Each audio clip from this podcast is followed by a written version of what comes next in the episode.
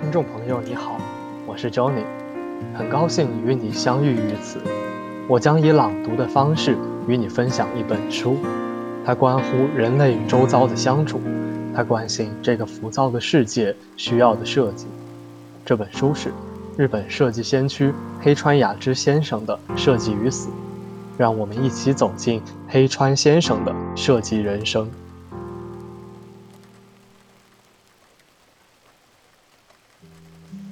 人因为想要创作而创作。二零零九年三月六日，人为什么要进行创作呢？对其背后的理由，过去我考虑的十分单纯，就是因为需要，所以创作。但近来我却开始不这么想。人是因为想要创作才从事创作的。我认为。在产生想要什么，于是就去制作什么的动机之前，首先人人都抱有一种管它是什么呢，先做点什么再说的创作冲动。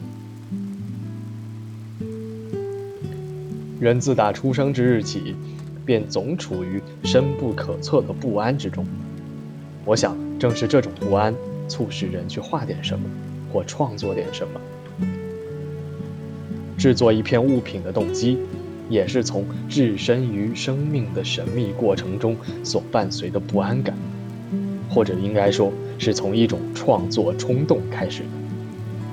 因此，被人制作出来的物品，我想其本身也是缓和人内心不安的存在。当我们感到不安时，往往会无缘无故握住他人的手，有时会拥抱一棵大树。有时俯身用腹部贴近大地，便能感到心里踏实；或者就靠在椅子上，或倚在桌边，才能放松。同理，人与人之所以会拥抱，也是因为觉得怀里抱住点什么才有安全感。我在前面写过，人类创作的出发点在于深不可测的不安。这份不安正因深不可测，所以无法通过任何东西去填补。就像什么都不吃的话，肚子会饿；什么也不做，人就会被不安侵袭。宗教学者中泽新一先生曾经写过：“一切宗教的产生的原因都是匮乏感。”我在此提出的深不可测的不安。与他口中的匮乏感，大概有些相近之处吧。母亲腹中孕育的婴儿，在其降生的瞬间，便体验到了巨大且难以忘却的不安。之前，他一直栖居在母亲的子宫，处于无重力状态，漂浮在与自己体温相近的温暖羊水中。既不需像成人那样呼吸，也不需进食，置身在一个被安全守护的理想空间内。忽然，婴儿被强力挤出母亲体外，不自主呼吸便会死去，不吃东西便无法维系生命，体温不断被外界的冷空气剥夺，置身在一个重力环境当中。还必须靠一己之力支撑自己的身体。我想，正是这份体验，将深不见底的不安根植在人的潜意识之中。这种天生携带的、毕生无法摆脱的不安，让人不惜押上自己的一生去试图填补。宗教亦是如此，甚至艺术活动。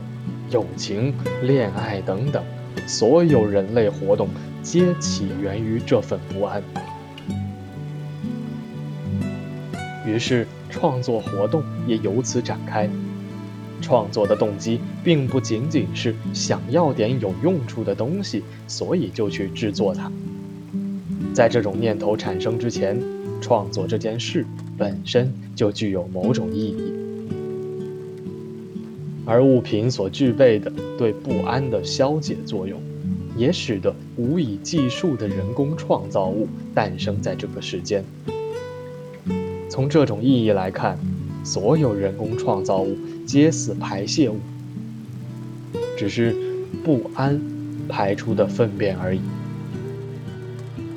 人类没有仅仅停留在制作物品的层面，还为了增强自己的能力生产了工具，然后这些工具又作为商品，进一步成为产业活动的道具，并且它们与物品最初的存在理由——消灭不安——发生意义上的结合，最终充斥了整个世界。